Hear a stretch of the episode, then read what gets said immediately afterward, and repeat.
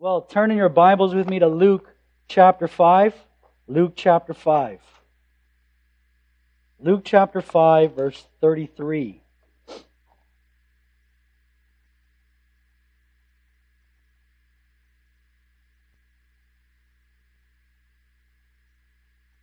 Luke chapter 5, verse 33. And they said to him, The disciples of John fast often and offer prayers, and so do the disciples of the Pharisees. But yours eat and drink. And Jesus said to them, Can you make wedding guests fast while the bridegroom is with them? The days will come when the bridegroom is taken away from them, and then they will fast in those days. He also told them a parable. No one tears a piece from a new garment and puts it on an old garment.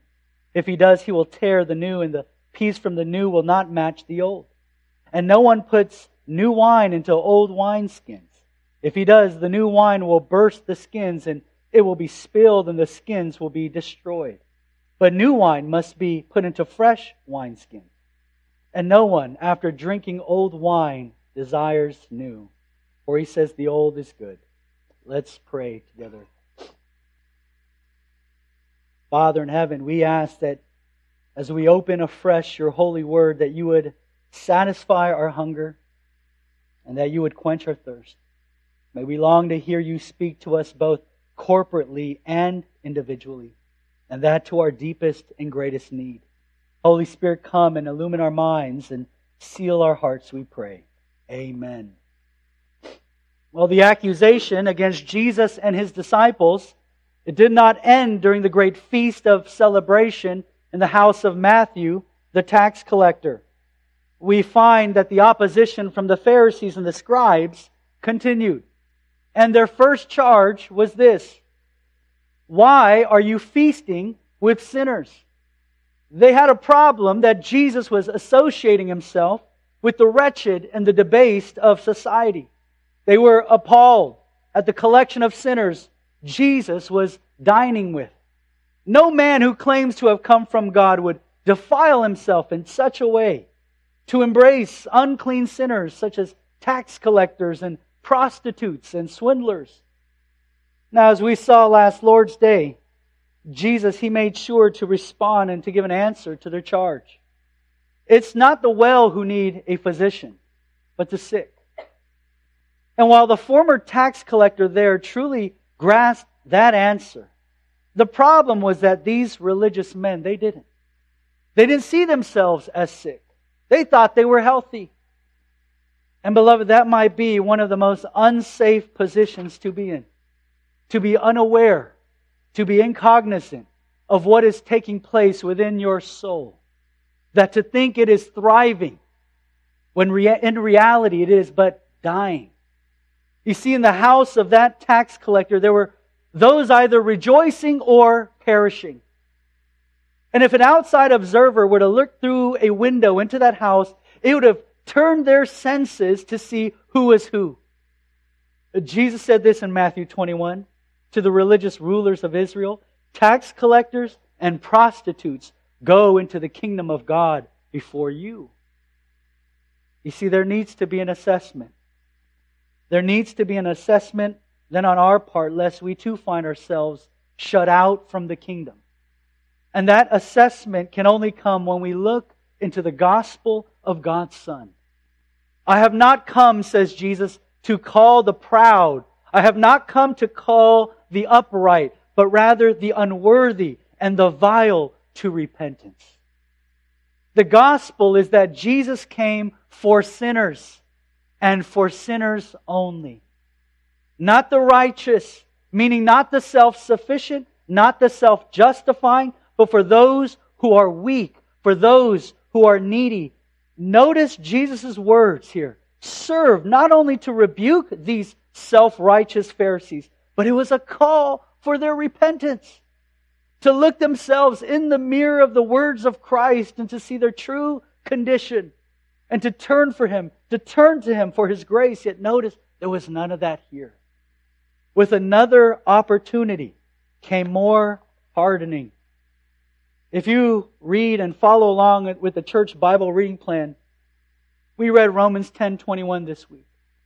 And it says there, but of Israel he says, all day long I have held out my hands to a disobedient and contrary people.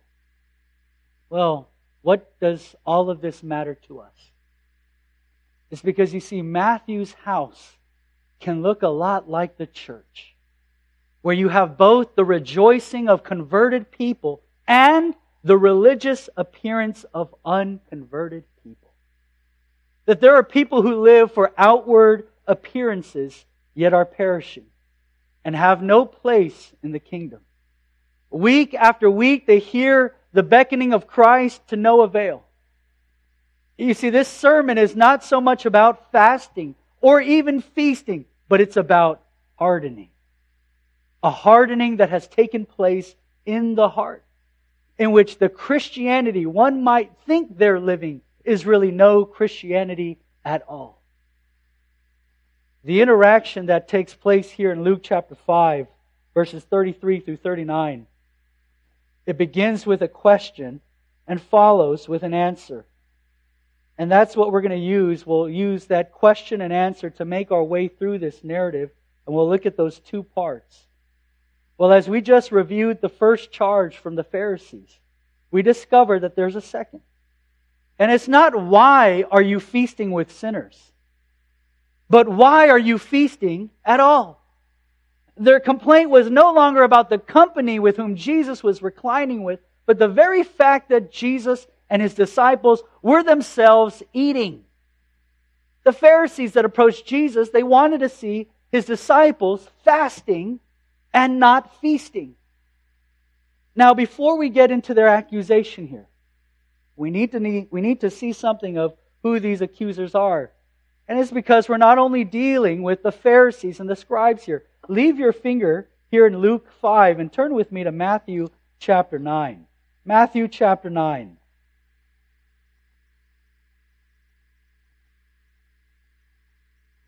In Matthew chapter 9, he also records the episode of his own conversion.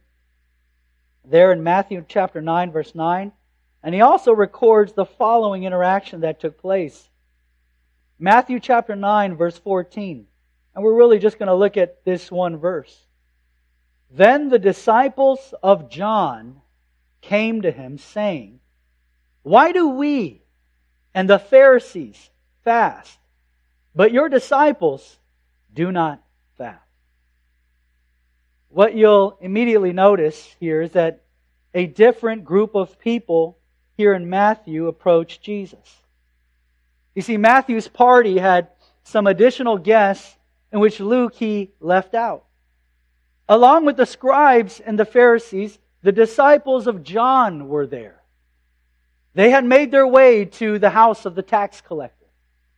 And we find them coming alongside of the Pharisees and joining in on their criticism against Jesus. Now, if there was ever a group of people that you did not want to associate with, it was that of the scribes and the Pharisees.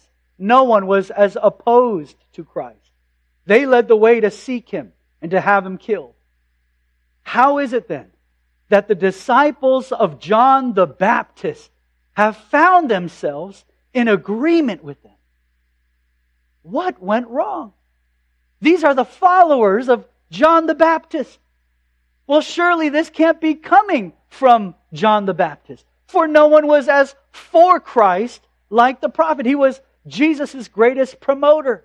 He was Jesus' forerunner who heralded the coming of Christ and went before the people to make ready the way of the Lord. Jesus himself, he said of John, he said this, that there was no one born among women greater than John the Baptist. Not only that, but who did John make sure to go hard after? The Pharisees. John, he, he, repeated, he repeatedly uh, rebuked them and condemned them for their false religion. He called them a brood of vipers, the offspring of venomous snakes. And he said to them, Who warned you to flee from the wrath to come? The Baptists, he saw right through their self religious pride and pomp. And so the disciples of John, they didn't inherit this, this attitude of opposition against Jesus from John. Far, far from it. Well, what is going on here? I think two things. Number one, we ought to be careful of appearances. Just because they considered themselves to be disciples of John didn't mean they were disciples of John. You see, if they were, there would not have been this promotion of self, but rather a desire for Christ. And like John confessed, he must increase and I must decrease. These false disciples of John, who had received Christ centered teaching, turned it into self centered living. And there is such a thing. To sit under the faithful preaching of God's word, yet live like a Pharisee. There is such a thing. And the reputation, that the reputation that they carried didn't really account for anything. To say that you're a disciple of John doesn't really do much. And we know that because there was even a disciple of Jesus named Judas. And we know what he turned out to be. Number two, if these disciples learned from John, they would have left following John in order to follow Jesus. Listen to how it played out for two of John's disciples in John chapter 1 verse 35. It says there in the narrative, the next day again John was standing with two of his disciples. And he looked at Jesus as he walked by and he said, Behold the Lamb of God. The two disciples heard him say this and they followed Jesus. One of them happened to be Andrew, Simon Peter's brother. If they had listened to John, they would have left John to follow Jesus. These disciples of John should have become disciples of Christ, yet they didn't. They remained in their man following, in their man pleasing condition. And they didn't see whom John's entire ministry pointed towards. And that can happen at times as well. There are some people who get so enamored, so entrenched with a preacher that they become a disciple of that pastor or that preacher and never a disciple of Christ. That can happen. This was the case for the Corinthian church. I follow Paul. I follow Apollos. I follow Peter. And then you had the most noble group. I follow Christ. But you see, in reality, that proud group, they were really following themselves. We ought to be careful of making much of men and making much of ourselves.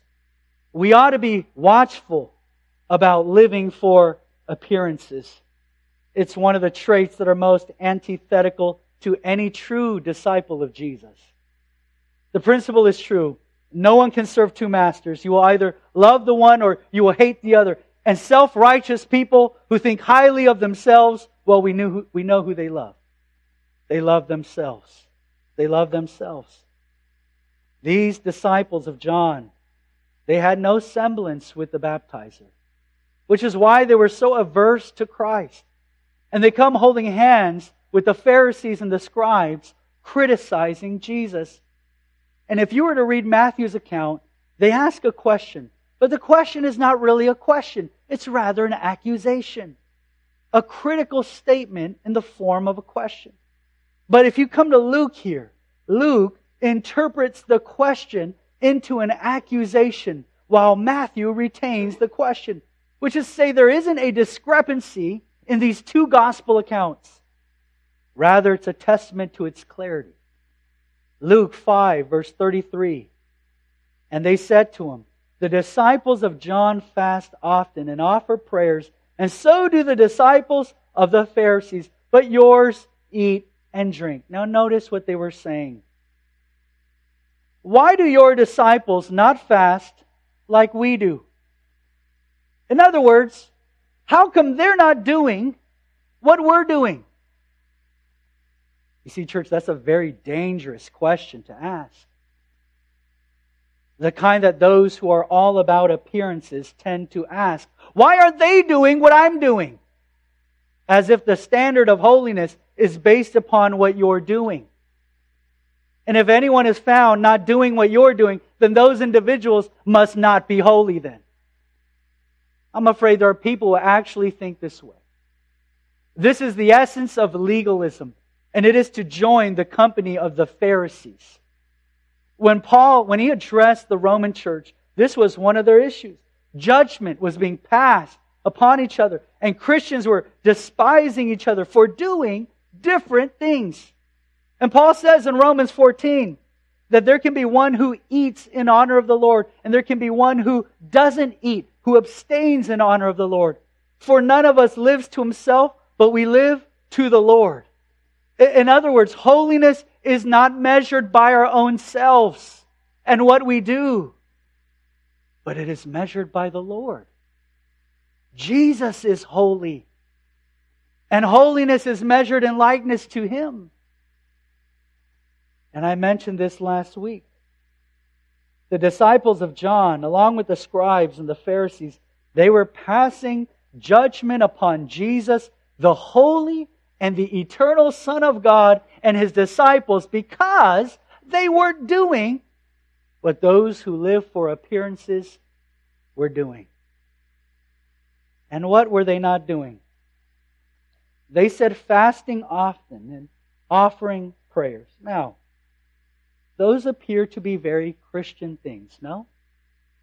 Imagine if we were guests in that house watching this confrontation take place, we would have thought to ourselves, ah, uh, yeah, Jesus, why, why don't you and the disciples do those things? Shouldn't you be, do, be doing those things? Now, here are what people who live for appearances, this is what they like to do. They like to assume. People who live for appearances like to assume. And they assume wrongly. Jesus himself, in facing temptation from the devil in the wilderness, fasted 40 days, eating nothing. What do we find Jesus consistently doing? Luke chapter 4, if you want to look back, verse 42. He departed and went into the desolate place to pray. Luke 5:15, he would withdraw to desolate places and pray. They thought they knew Jesus, but they had no clue. But more so, when Jesus taught his disciples how to fast and how to pray, what did he say? Matthew chapter 6 verse 16. When you fast, do not look gloomy like the hypocrites, for they disfigure their faces that their fasting might be seen by others. Truly I say to you, they have received their reward. But when you fast, anoint your head and wash your face, that your fasting may not be seen by others, but by your Father who is in secret. And your Father who sees in secret will reward you. Matthew chapter 6 verse 5. And when you pray, you must not be like the hypocrites, for they love to stand and pray in the synagogues and at the street corners, that they may be seen by others. Truly I say to you, they have received their reward. But when you pray, go into your room and shut the door and pray to your Father who is in secret, and your Father who sees in secret will reward you. What did Jesus teach his disciples? When you fast and pray, don't make a public spectacle out of it, but come before your Father in heaven. For John's disciples and the scribes and the Pharisees, they didn't get the memo. They were doing it all wrong. They're fasting, they're praying wasn't really fasting or praying. It, it was all a public show. And that to get the applause and the praise of men. It was all a formality. It was all an external duty. They treated it like a ritual. And that to elevate themselves, to puff themselves up, to look good in front of other people. This is what Jesus means when he says that they have received their reward. Not the reward of God, but the reward of men. It was to feed that desire to make themselves look holy without being holy. They were all about appearances. And as such, Jesus said, Don't be like the hypocrites. Don't be like the disciples of John or the Pharisees. And you see, they assumed Jesus and his disciples, they didn't fast or pray. And this is what happens when you live for appearances. You make wrong assumptions about other people and you make hypocritical judgments on other people. And Jesus condemns that kind of religion. You see, church, we need to be careful about this popular kind of religion that I dare say no congregation is free of. We need to admit that there is more Pharisee in us than we care to confess. Maybe it doesn't look so blatant like the ones Jesus condemns here, but how much more of our faith is merely external, with little to no in the internal? Where you can sum up your Christianity like this to simply keep up with appearances. Is all of our Christianity found in what is observable on a Sunday or any other day? wrapped up in the outward things that we do for the church, without any secret communion with God before our Father who is in heaven. Absent of any desperation, any humility of soul to come to Him behind the closed door. Now, there's something that we need to know about fasting. It was actually only required by law once out of the year and that on the Day of Atonement. It, it, was a day of mourning and repentance as they called their, recalled their deliverance out of Egypt, and they were to fast as a nation, but the law never commanded them to fast any other time. The people of Israel, they weren't commanded to fast weekly. It was rather something the Pharisees, they added. Listen to the prayer of the Pharisee in Luke 18. I thank God that I'm not like other men. For I fast. Remember what he said? Twice a week. He fasted more than a hundred times than what God had commanded. And the very reason why they fasted over a hundred times is because they lived for appearances. They were more concerned with the, their external righteousness, looking a certain way, playing a certain part, than the true inward heart religion which God required. They wanted to impress people. Are you, are you here because you simply want to impress people? Do you do what you do at church simply to impress people, to live for their praise? Fasting was never meant to be some kind of public ceremony, but a voluntary inward conviction that comes because of a desperate situation in which the people of God go without food, not in order to be holy, but because they are humbled. Humbled and in great dependence. At times, mourning over sin. At times, utterly seeking God for help. At times, for renewal. At other times, for revival. Looking away from the provisions of their flesh. Looking intently and asking for the provision of God, which is why fasting is always connected to praying. Fasting is rather a help to prayer. Not something that manipulates God into hearing our prayer, but something that reminds us of the seriousness of the matter in which we are taking to Him in prayer. The Pharisees had turned it into a means of merit. They had turned fasting and they had turned prayer into something that displeased God. And not only did they do this with prayer and fasting, but with their offering, their alms giving. There was no gratitude in giving, only believing that their giving would be a means of gaining. Remember when Jesus saw the widow put in her two mites, he said, Truly I tell you, this poor widow has put in more than all of them. When we survey the book of Acts, when we survey the New Testament, there are occasions in which the people of God, in which they fasted. But fasting was never made into some special feature of the Christian life. It's really a manner of praying. A prayer that is filled with much mourning and grieving, a coming to God and not a boast before men. Well, how does Jesus respond as we move from the question and now to the answer. How does Jesus respond to the accusation of John's disciples and the scribes and the Pharisees? He answers them by way of illustration.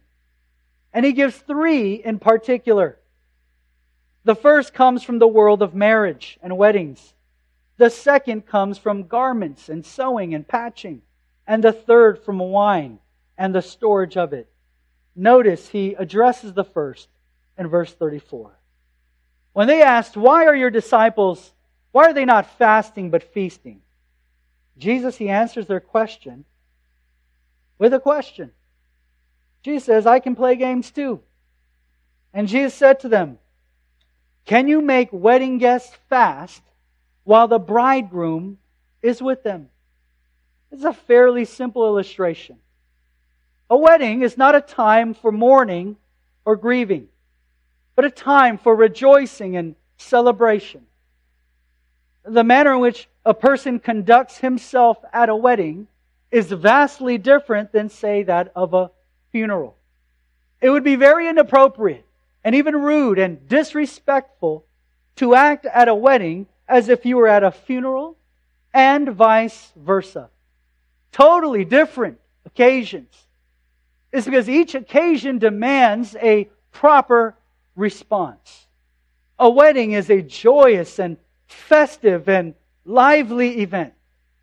The union and, and marriage of a man and a woman and the bond of a lifelong commitment to love and to cherish and to keep, that requires celebration, shouting, clapping, cheering, the clanging of wine glasses. And if our elder Basil is emceeing the wedding, you know how he gets. He gets really, and in my own vocabulary, he gets very juiced. Very juiced. Jesus says the reason why they're not fasting is because the fitting response is that of rejoicing. But, but, why? It's because the bridegroom of their souls is with them. This isn't a time for mourning or grieving. God's Son has come down from heaven, is abiding with them. They are in the midst of celebration and feasting rather than sadness and fasting. And Beloved, notice the background of this very interaction. They're in the house of a tax collector who had just come to the reality of Jesus, his Savior. Jesus and his disciples, they were celebrating the marriage of a soul to his Savior. Matthew has just been wed to Jesus Christ as a bride to a bridegroom. And here was the bridegroom now in the presence of all of his guests. Now, all of all people, the disciples of John the Baptist, they should have understood Jesus' answer. Of all people. It's because in John chapter 3, verse 29, he said this. John the Baptist said this. The one who has the bride is the bridegroom. The friend of the bridegroom who stands and hears him rejoices greatly at the bridegroom's voice. Therefore, John the Baptist said this this joy of mine is now complete. You know what John was saying? The Messiah, the Christ, has come. As a friend of the bridegroom, my eyes have seen the Lord. Therefore, this joy of mine is now complete. And you see, that statement was significant. Because throughout the entirety of the Old Testament, God, He described Himself as a husband to His people. Isaiah 54, verse 5 For your Maker is your husband, the Lord of hosts is His name.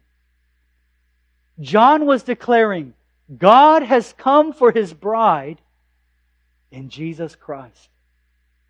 And so when Jesus gave that illustration, the disciples of John, out of all people, they should have known that it wasn't just a matter of acting appropriately, but they had failed to see God, their Maker. That was the issue. They had completely missed Jesus. And you can come to church and you can completely miss Jesus. These sad and miserable and dead and religious people had hardened their hearts against him. Can you make wedding guests fast while the bridegroom is with them? Do you see who is in their very presence. God Himself was in their very presence. And yet, here were the disciples of John, the scribes and the Pharisees, staring into the very face of God in Jesus Christ, criticizing Him of not being holy as they themselves were holy. They were telling God, How come you're not holy like I'm holy? If they had spiritual eyes to see and spiritual ears to hear, oh, they would have seen what was taking place before them. God, their Savior in the flesh. And here was Jesus Christ feasting with his disciples over his work of redeeming grace in the life of a tax collector. And when Jesus told the parable of the lost sheep, he said, Rejoice with me, for I have found my sheep that was lost. Just so I tell you, there will be more joy in heaven over one sinner who repents over 99 righteous persons who need no repentance. When heaven rejoices, beloved, we too ought to rejoice. And this is what was happening here. The citizens of that heavenly country, they were all acting and responding accordingly. The bridegroom has come. The bridegroom is here. This is what Jesus was saying. The bridegroom whose presence fills the lives of his people with joy is before them. Oh, but the disciples of John, the scribes and the Pharisees, bound up in their formalities, tied to their legalism, obsessed with their externalism, lost in their pride, never to know the joy never to know the presence of His love. You see, for us as Christians, you know what we sing? We sing this, and it's very appropriate for this time. Joy to the world, the Lord has come. That's what we sing. Psalm 16:11 You make known to me the path of life in your presence there is fullness of joy now, it doesn't mean that we are characterized by a kind of superficiality or a triteness or that we will never experience grief and sorrow. There are times in which we will suffer heartache and loss and grief. We will, in this life, experience tribulation, devastation. And so there will be times when in deep sorrow we find ourselves desiring no food, but rather desiring to wholly lean upon the Lord in earnest prayer.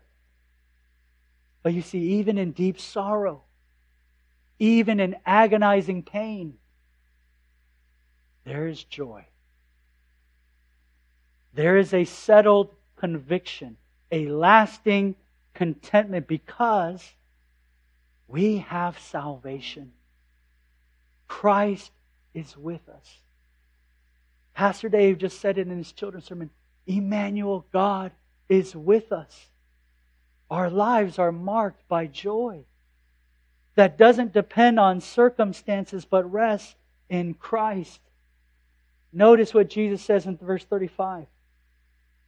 The days will come when the bridegroom is taken away from them, and then they will fast in those days.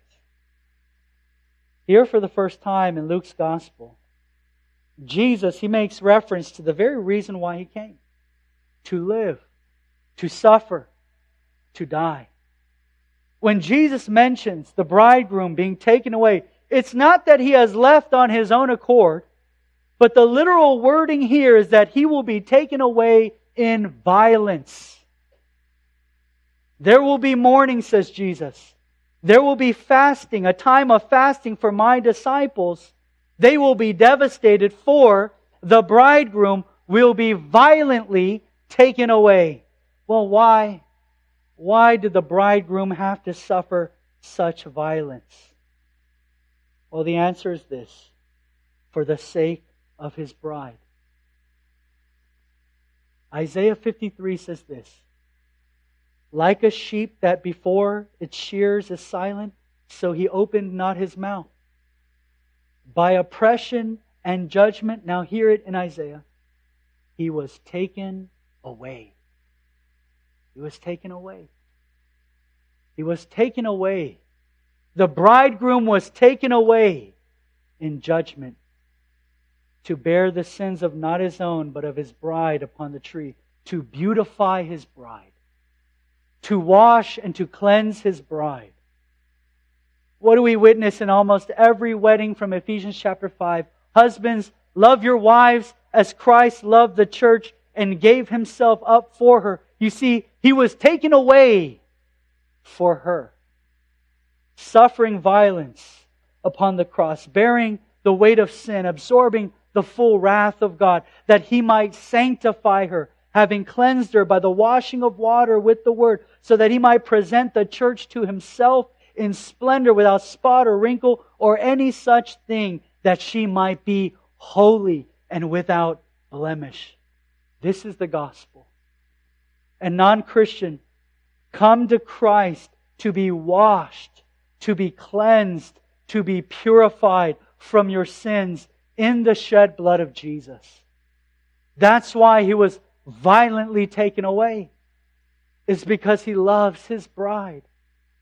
Repent then of your sins that you may be counted among those who declare Christ to be their husband and maker. Jesus said, when he's taken away, then his disciples will, will fast.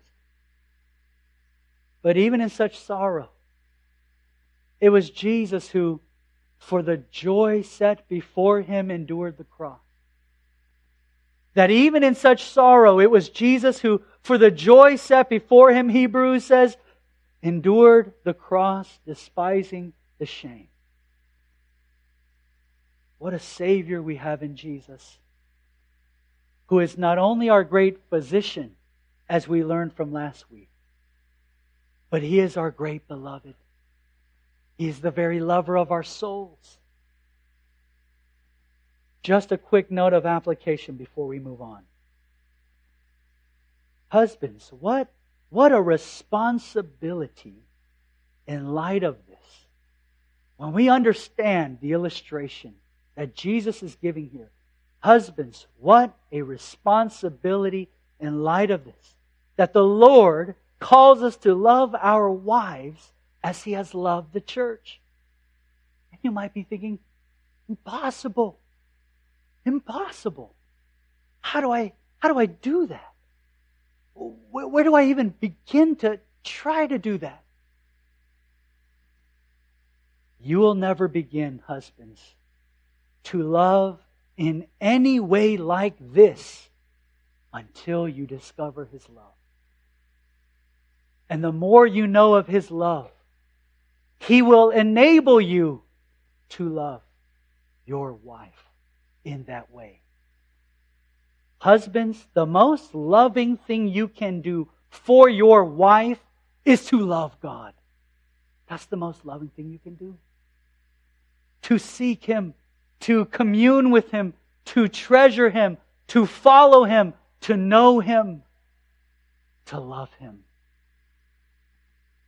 The honest truth, the honest truth is that the reason why some of our marriages are not what they're supposed to be is because we as husbands need to do more loving. Loving towards God. We have not submitted to our heavenly maker and husband as we ought. Jesus then gives a second and third illustration no one tears a piece from a new garment and puts it on an old garment. If he does, he will tear the new, and the piece from the new will not match the old. And no one puts new wine into old wineskins. If he does, the new wine will burst the skins, and it will be spilled, and the skins will be destroyed. But new wine must be put into fresh wineskins. What is Jesus saying here? Jesus says that new, unshrunk cloth that has never known weathering, sewn unto old cloth, will only tear. And that new wine, when put into old, fragile, thinning wineskin, will only cause it to burst when fermented. What's Jesus' point? Jesus didn't come to simply be a patch on the religion of these Pharisees. He's not someone you just stick onto some dead kind of false appearances. But Jesus is radically and totally unlike the external formalism of the religious. And you see what Jesus says at the end of this passage here is so true. Some people though, they simply, they don't want it. They don't want it. They want to keep to their old ways. They want to continue in their vain hypocrisy. They don't want to be disturbed in their religiosity. They want to keep doing what they're doing. They want to keep coming to church, but not be truly disturbed internally. They don't want it. Verse 39, he says, No one after drinking old wine desires new, for he says the old is good. There's a lot of people in church who like the old wine, who think that the old is good. And you see, we can get very used to living for outward appearances. Come to church, serve in this ministry, attend that fellowship, open our Bibles in service, fold our hands when we pray, sing when we have to sing, yet nothing of a new life in Christ. There is such a thing. There is such a thing. And let me just say that is simply waiting for the wineskins to be destroyed. If you continue to live like that, you will be destroyed. Christ came not to be some kind of patch or some kind of quick fix or some kind of add on to cover those places where our sins are showing. But He came to clothe us from head to toe in His righteousness. To take away the old, that we might put on the new. Today's baptism are testimonies of individuals, not just who are repaired, but they are made new. They are made new. Which is why when they go into that water, fully submerged, they are saying they have died to themselves, buried with Christ. And as they come up out of that water, like Jesus, they have risen in the newness of life. Christianity is not about accommodating Jesus into the old structures of our lives, but it's about being born again into a radically new life. If any man be in Christ, says Paul, he is a new creature. The old has passed away. Behold, the new has come. And the question is as we close Have you been made new? I don't care how many years you've been coming to church. Have you been made new? Or are you keeping with old appearances? Christian, we, we do not go about mourning in a kind of dead religion, but we rejoice. We rejoice for Christ has made us new, wed not to this world, but to Christ, our husband, our maker. I close, I close with this story. In 1859, a, a Presbyterian preacher by the name of James Thornwell had the opportunity to announce the wedding of his daughter Nancy. In the weeks leading up to this event, the hundreds traveling would end up not at a wedding, but rather at a funeral. As his daughter became ill with typhoid and her health began to decline, Thornwell came to his daughter's bedside and in her dying and waning moments, and he said, Oh, my dear daughter, such tragedy. She replied, Father, do not weep. I know my Savior. He said, But this was to be your wedding, your, your whole life now before you. And his daughter, the youth, yet with greater maturity, said, Father, but I go now to a greater groom, but I am prepared to meet. And she was laid to rest in her wedding gown, in which the epitaph on her tombstone reads, As a bride prepared for her groom. Let's pray together. Gracious God and Savior, we thank you that you have saved us out of our old manner of life, a life of sin, a life that was perishing, and you have made us new. By your Spirit, help us to live in that newness, rejoicing in Christ, our Savior, submitting ourselves in love and in obedience to Him. Forgive us for our sins. Forgive us for reverting back to our old ways, into a life of appearances, into a life of appearances before men and not before our God. Oh, give us a right vision of Christ. May our eyes be fixed not upon our garments, but upon our bridegroom's face. It's in his name we pray. Amen.